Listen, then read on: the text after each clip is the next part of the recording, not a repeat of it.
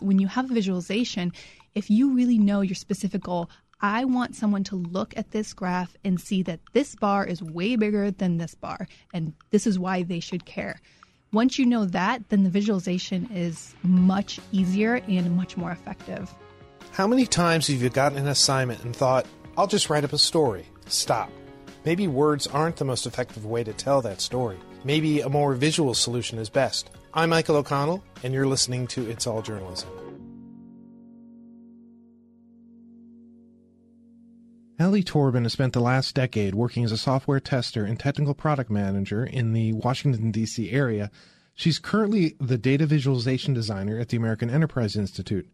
Alli is also the host of Data Viz Today, a weekly podcast about, you guessed it, data visualizations. Welcome to the podcast, Alli. Oh, thanks so much for having me here. So, usually we, we talk to journalists and we ask them about their journalist journey but you're you're not a journalist. You wouldn't describe yourself as a journalist. Mm-hmm. You know, how did you get into data visualization? Well, I kind of came at data visualization probably how most people come at data visualization, which is a very roundabout way. I have a math degree, and after graduating, I came up to Northern Virginia to work for a government contractor doing software testing, business analyst, and then I discovered my love of maps and I got a graduate certificate in geospatial intelligence. And then I had a kid, and I wanted to start getting into geospatial intelligence, but you know, FMLA came into play, and I decided to stay where I was, and I was able to work part time. And then after my second daughter, I stopped working completely, and I was trying to decide what I should do, what what interested me. And I kept coming back to my love of maps. And so I, it was a really hard transition for me because I think a lot of mothers can relate to the feeling of being a stay at home mom. And it's kind of simultaneously isolating and overstimulating at the same time. so I, just just as as a relatable here, you know, I've lived in the Washington D.C. area for for a long time, and when when we started having kids, um, my wife had a much better job than I did, and I actually stayed home and yeah. I experienced the oh, exact same yeah. thing that you did. Mm-hmm. Plus the fact that I was a man and was at the park, and people didn't yes. know why I was at the park, and that sort of weirdness. But yeah, I know exactly what you're saying. Yeah, yeah, and also trying to decide what I wanted to do with my career because I didn't feel all that fulfilled doing software testing. So I'm trying to think of basically changing careers and also needing flexibility, you know, needing to be part time. It was very difficult. So I kind of landed on, I kind of discovered, oh, well, I really like maps. That's data visualization. You know, you're la- layering data on maps. So I started getting into data journalism. I was like, oh, well, that sounds nice. I can do freelance data journalism. And that's kind of like it's really easy because it's flexible if I'm freelance and I can kind of control my own schedule and do kind of data visualizations on my own schedule. But the hard part is that data visualizations take a long time, especially when you're gathering data and doing the whole story yourself. So that was difficult. So that is why I started my own podcast about data visualization because I thought that I need to get better at data visualization. It's probably a better use of my time if I'm working on, you know, instead of going back to school to learn more about data visualization, instead of spinning my wheels doing data journalism, you know, just work on the craft. And then when I have a little bit more time to get a job, I can be an actual data visualization designer. That's so, how I came to data, data visualization. So before we talk about the podcast, so you know, yeah. I mean, you know, people don't always think about it, but but a map is a lot of data. Yeah. And the the nice thing about it is it's got it's got a built-in visual aspect of mm-hmm. it uh, to it, but but it's also a, a great storytelling tool.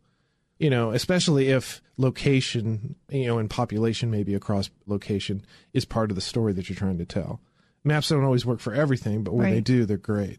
Yeah, because I think everybody loves a map because everybody likes to kind of spatially orient themselves. So the map allows you to do that. And then you can layer data on top of it, you know, the invisible things, you know, you can see the physical spatial things and then you can layer the invisible things on top of that and that's that's really powerful.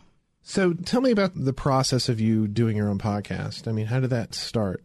I knew that I needed to get better at data visualizations. So the way that I thought the best way to do that is to study the best data visualizations.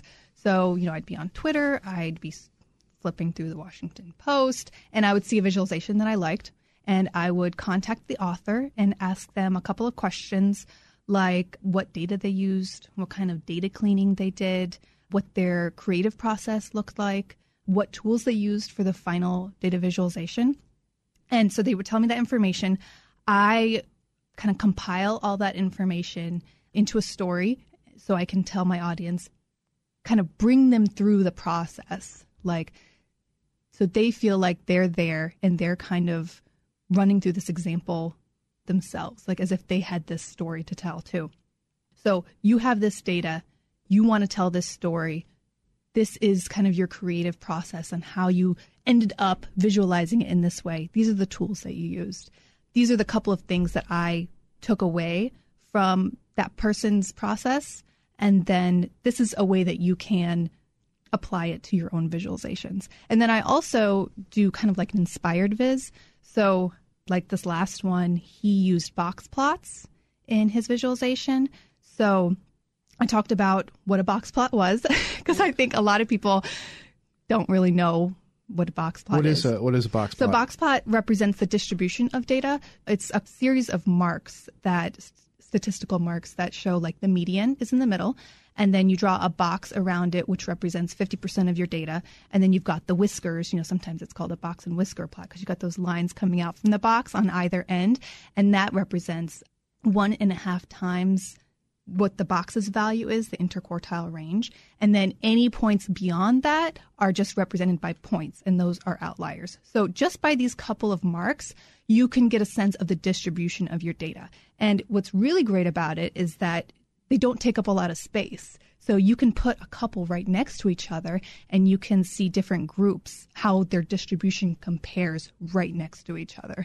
So those are the kinds of things that I talk on the podcast is, you know, you've probably heard of box plots, but you know maybe you think of it as something that's you know in a clinical journal or something that's not you know nobody's really going to be able to understand, but once you understand it, you see how this person used it, and then I talk about different scenarios where it might be useful. And then you can, next time you see, oh, I need to compare these distributions, I don't really have enough room to do 10 histograms. Maybe I can just, you know, from the Alli's podcast, I learned that you can, in a small space, represent 10 different distributions. Maybe I could use a box plot.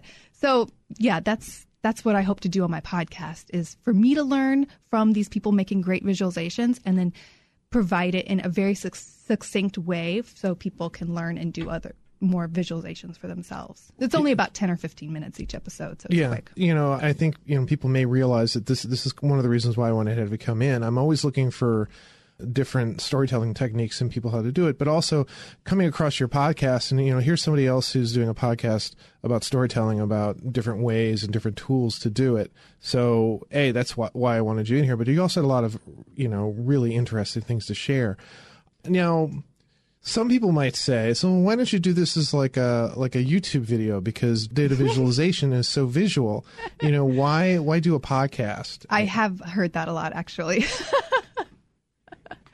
I think that's true, but going back to my how I came into podcasting, you know, I really love listening to podcasts because, you know, I don't have a lot of time sitting in front of the computer because I'm constantly cleaning up. I'm constantly getting snacks. I'm making dinner a lot. You know, like being a stay at home mom, there's a lot of things you're doing where, you know, you're really busy following around these little people who need a lot of attention.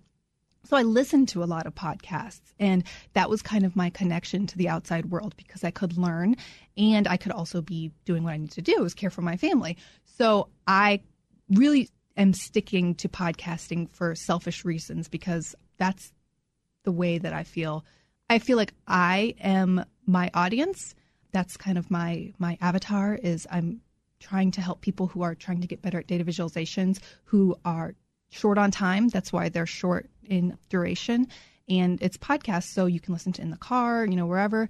And I I totally agree that it is better in YouTube, but I don't have time. I really don't have time to do both. So if I have to pick one, it's going to be a podcast. And also, it's really great practice for me to describe a visualization because you have to describe a lot of detail, but not so much that you lose people. And also, I think it's a really great creative tool when you're listening to someone describe a visualization, you might visualize it in a different way than it actually came out. And maybe the way you visualized it was better. So hearing me describe it, like describe the problem and describe the solution, maybe the way you visualized it was better. You maybe you go back and look at how actually, you know, the actual visualization and you thought, oh, that's not how I thought. And you actually have a better idea. So I think it's kind of almost like a creative practice. Yeah, I sort of asked that question because, I mean, people might think that you know, well, mm-hmm. it's a you know, go to a more visual storytelling technique, but but that's not me saying that you can't tell visual mm-hmm. stories on you know via audio, and I would actually argue argue in many ways. So what you were describing that sometimes it's more real, more visual to have somebody describe something you trying to recreate it in your head. Mm-hmm. But the other thing is is is you create you know, I, I want to talk to about your website presentation because I really do like it. Mm. It's a really great podcast presentation because it's sort of a, a transcript, and then you also include photos of the people and of the visualizations that you're discussing. So people who, if they want to, like, what does this really kind of look at? They they can go to your website. Mm-hmm. Yeah, I try to keep try to put as much information there as possible. So it is almost like a blog, a blog and a podcast because I take basically the transcript of my podcast and I try to, you know, take out some information, some of my talking that you don't need to read and make it very um, bulleted as well. So it has timestamps so you can jump to the audio if you feel like listening to it instead. But you really can just read through it. And I have it very bulleted. I try to do everything in steps, like this in three steps or three things I took away. And then also a final takeaway at the end. So if you just have two minutes and you still want the gist of the podcast, just go to the show notes and then you can get out, see the picture, which is great, and then you can get out the couple of tips, see the final takeaway, and move on. So yeah, I thought it was a, it's a really good compromise to one of the big problems with audio online. If you just have a player. I mean, people don't know what it is. Mm-hmm. And if you give a full transcription, they may just read the transcription. They're not going to listen to your podcast. So then it's kind of like, well, I'm doing the podcast because I want people to listen to me. You know, how do I? But there are lots of smart reasons uh, to have some of that text available for search reasons. Mm-hmm. For, for, example, if people are looking for a particular topic, you know, having words online somewhere makes it easier to be found. At this point, audio is not searchable right, online. Right. so these are these are some of the challenges that people who do who, who don't do podcasts don't realize that you actually kind of have to noodle through. So I, I think by having bulleted points, I, you know, I think that's a that's a, a, great concept, great idea.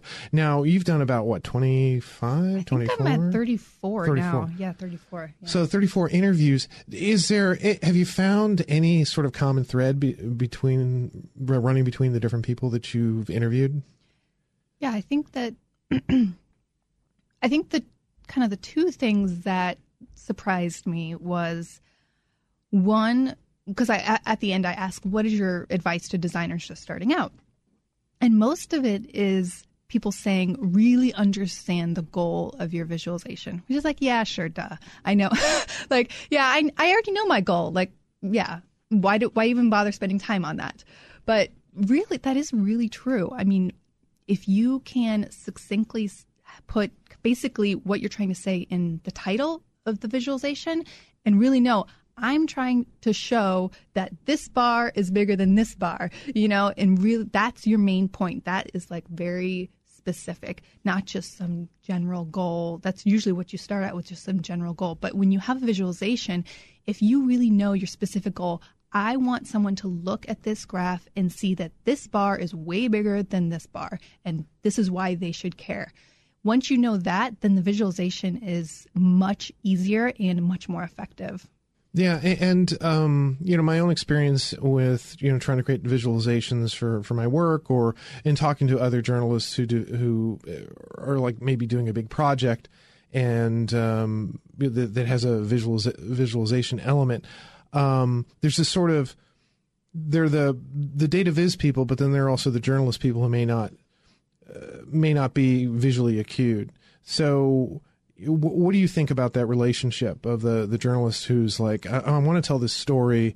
I don't, you know, how do how how do they best, I guess, talk to the data viz person, you know, to to communicate to them the significance of the story they're trying to tell, and, and the data, so that the data viz person can help them to tell that story visually.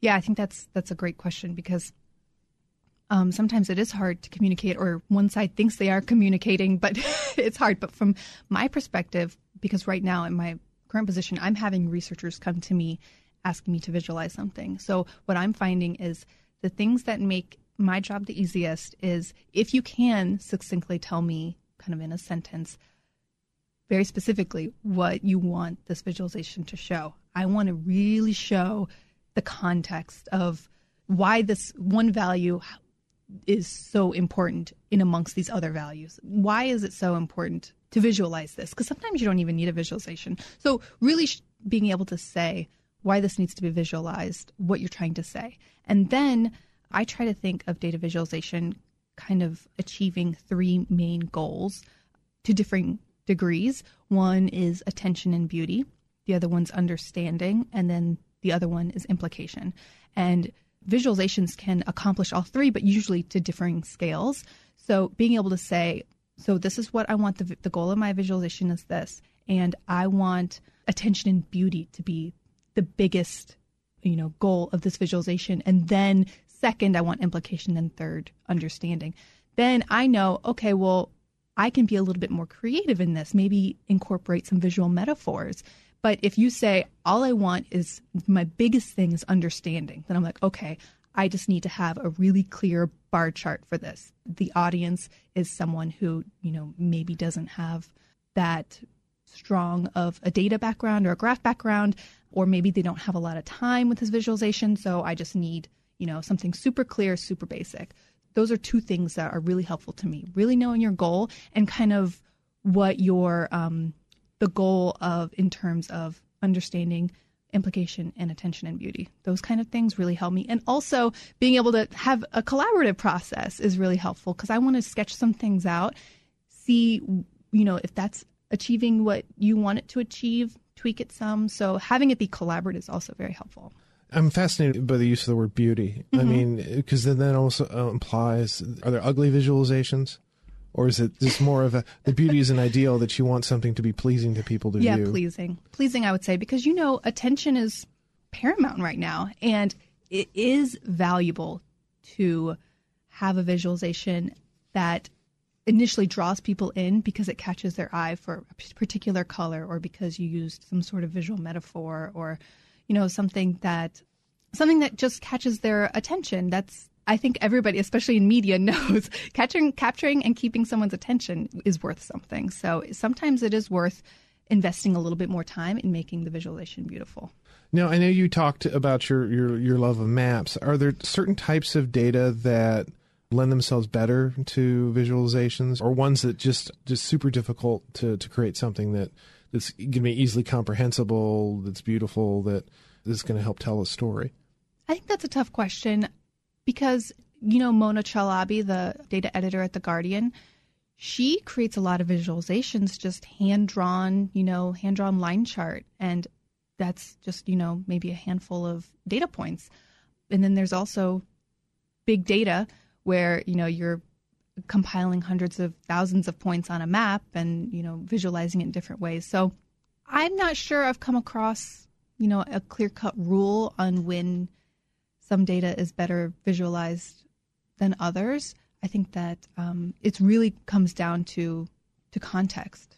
Is there a risk to try to do too much with the data visualization? Oh, for sure. I think that is. I think that's a huge risk. I think sometimes people try to do way too much. Like I have so much data, let's put it in a chart and let people figure it out. But I think it's more effective if like I said, you think about your main goal. My main goal is to show how big this value is.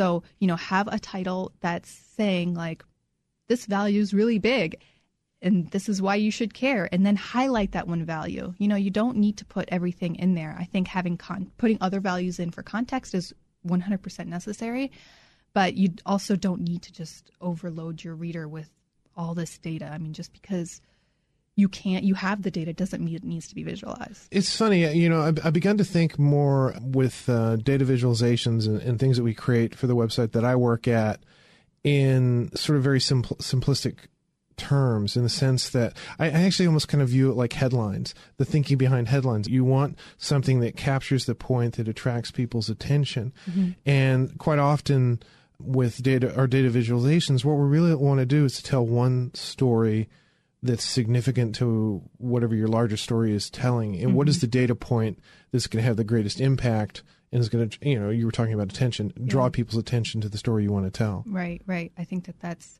journalists i would think maybe you can talk to this i they know this i think they know how to make a story out of they know how to write a story right. they know that there needs to be conflict and um, timeliness and there needs to be kind of some sort of resolution maybe or you know implication and I think when you're creating a visualization, you can kind of work through that same process and it will help you create a visualization that matters to people. So, like, I had, did a recent podcast, I kind of went through this process where I took a data set and it was about avocado prices. And, you know, not really that interesting. It's just listed throughout the year. If you eat a lot of guacamole. Yeah, maybe. It's very important. yes. You know, avocado prices throughout the year, and it just showed organic versus conventional. And so I was thinking, well, what would be an interesting visualization on that that people would? It was an avocado, I would imagine. yeah. Adding, putting in a picture of avocado. So I was thinking, well, my initial idea for that would just be to do a line chart, right? You would just have the years at the bottom or the, the months at the bottom and then the price on the y axis, and you just be showing them going up and down. And maybe there would be a spike, and that would be interesting. But then I was thinking, well, how could what what would really make this interesting, make this like stand out and make somebody want to read it? Well, where's the conflict? Well, if the first thing you see, of course, is that organic prices are more expensive than um, conventional, right? Which is not that interesting. Everybody kind of knows that. okay. So the, the conflict with that is if organic is more expensive than conventional, then then some people might not be able to afford organic. Well, what is the timeliness of that? Well, maybe it's about to be Super Bowl, or maybe it's about to be Cinco de Mayo, and some people might not be able to make guacamole because the prices of organic is just, they can't afford it, right? So that's the timeliness. Well, what's the resolution? Maybe that organic broccoli is less expensive than organic avocado. so there you go. Now you can plot the price of organic avocado and the price of organic broccoli. And you can see you know your title can be why you need to be making guacamole for the super bowl you know? So they go it's like a chart that somebody actually wants to read and it catches your their attention not just some kind of boring chart about avocado prices. It's funny the um you know, a lot of my experience with, you know, trying to get data visualization into stories, and this is not just digitally, this is, you know, going back when I was working at a newspaper, is like if you go to a journalist and say, okay, let's, you know, you've done all your reporting and everything, let's tell this story. And a lot of a lot of journalists, their go-to thing because it's the thing they're most comfortable doing is I'm just gonna just write.